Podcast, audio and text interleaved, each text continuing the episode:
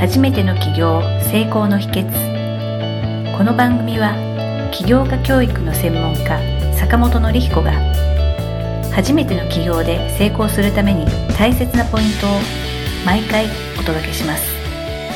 坂本先生、よろしくお願いいたします。はい、よろしくお願いします。今日取り上げるトピックはこちらになります。マンホールカード、ブーム加熱で止まらぬ転売、運営元が明かす対策と思いというような記事がありまして、まあ、それについて話を進めたいと思っております。はいまあ、こちらは9月12日のオリコンニュースの方でリリースされてたニュースでして、こちらを注目しております。坂本先生、マンホールカードとかって聞かれたことってあります？かいや、聞いたことない。初めてですね。まあ、これ最近ですね、流行りのものみたいなんですけれども、まあ、マンホールカードっていうのは、その名の通り、マンホールの蓋が書かれているカードだそうです。サイズは名刺サイズなんですけれども、下水道広報プラットフォームさんというと、あと全国の地方自治体さんが共同で制作して発行しているカード型のパンフレットだそうです。まあ、それにそのマンホールの蓋が描かれているというのがマンホールカードなんですけれども、まあ、そういうのを欲しがる方がですね、結構最近増えてるみたいうん、うん。なんですよ。前、タモリクラブでやってました。あそうなんですかマンホールの、そういうの、珍しいマンホールとかを写真撮っあて、ーなんかやってる特集みたいなのやってましたね。あ、そうですか。うんあの、実際にそういったマンホールの蓋の愛好家の方をマンホーラーっていうみたいなんですね。うん はい。あの、実際2016年からそのブームに火がついて、まあ、2019年9月現在で、そのマンホーラー向けに通算もう10回、そのマンホールカードっていうのが発行されているみたいでして、その種類はもう539種類で参加された自治体はもう450を突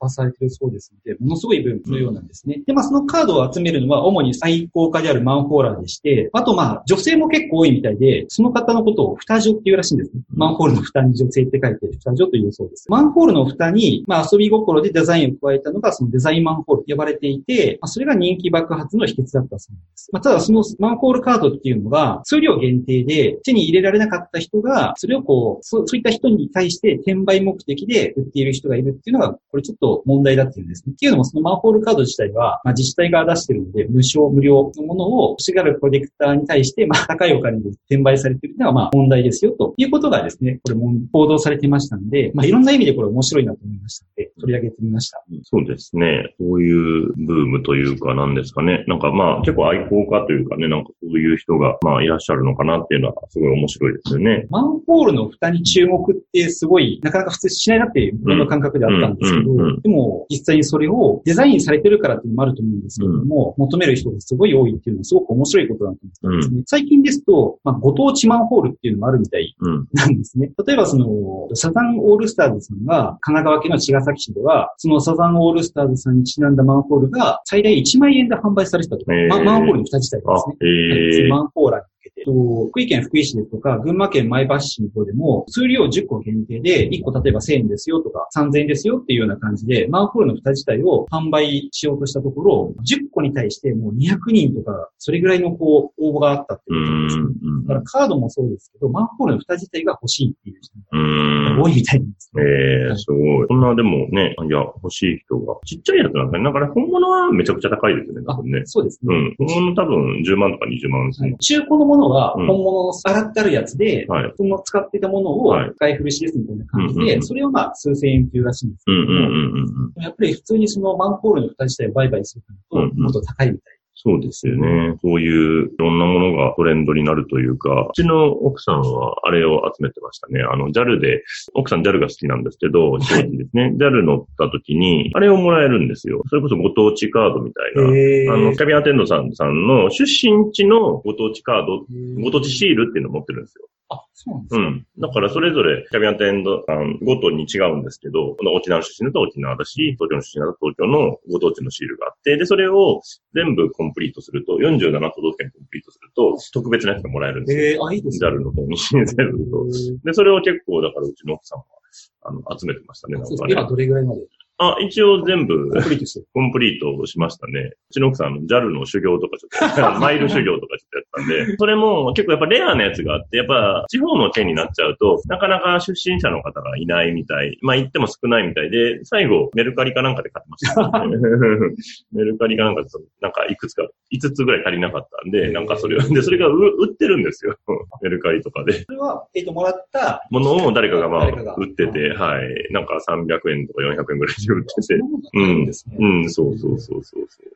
ってましたね。そういうコレクター魂じゃないけどね、なんかそういうのは面白いのかなと思いますよね。そうですね。まあ、今の CA さんからいただくシールの話にしても、うんうんうんまあ、このマンホールとかマンホールカードの話にしても、うんちょっと言い方悪いかもしれないんですけれども、何かこう日常役立つかっていうと、そういうことってあんまりないと思うんですよね。うんうん日常生活の中で。うだけど、ものすごい高い値がついてるとか、うんものすごいコレクターが情熱を燃やしてるとうん、かって、うん、うん。人間って面白いなって思った。うん、そうですね。そういう意味では、あの僕の趣味ですよ。僕、タモリカクラブ結構見てるんで、はい。あの、昨日もなんか、電車のやつやってましたけど、電車の、なんか、すごいいろんな、まあ、撮り鉄とか、音鉄とか、なんかいろいろ、その電車でも種類があるんですよ。ななんか、文字鉄っていうのがあって、はいなんか、駅の看板の、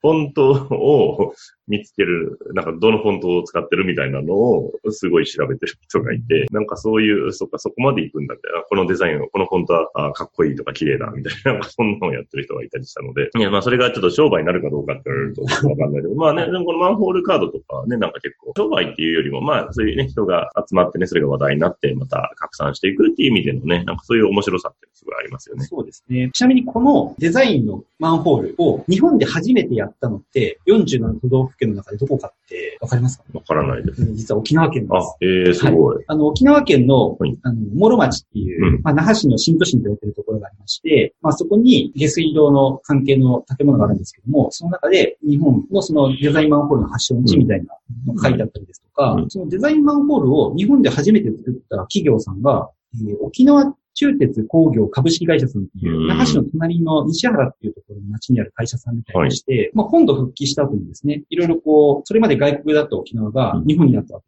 ので、県外からいろんなこう物資が入ってきて、で、経済的に大丈夫かみたいな。そういった時に、まあ考えたのが、そもそものきっかけだったうん、らしいんですよね。はい。でも、街の人、これ、この記事を見た後に、いろいろマンホールを見たら、うん確かにマンホールの絵柄が魚なんですよ。ええすごい。はい、これ全然気づかなかったんですはい、けど。はい、はい、はい。はい霞味ってあの、うん沖縄でガーラっていうらしいんですけれども、はいはいそれがデザインされてるえーマンホールだらけで、ええすごい。全然気づかなかったですね。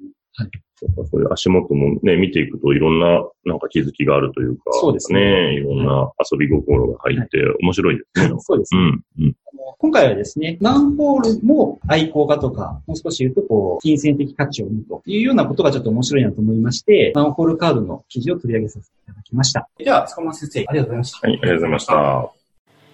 今回の番組はいかがだったでしょうか？あなたの起業の気づきがあれば幸いですなお番組では坂本典彦への質問をお受けしております。坂本典彦公式サイトよりお問い合わせください。坂本典彦公式サイトで検索してください。ではまた次回もお楽しみに。提供は世界中の一人一人が志を実現できる社会を作る立志財団がお送りしました。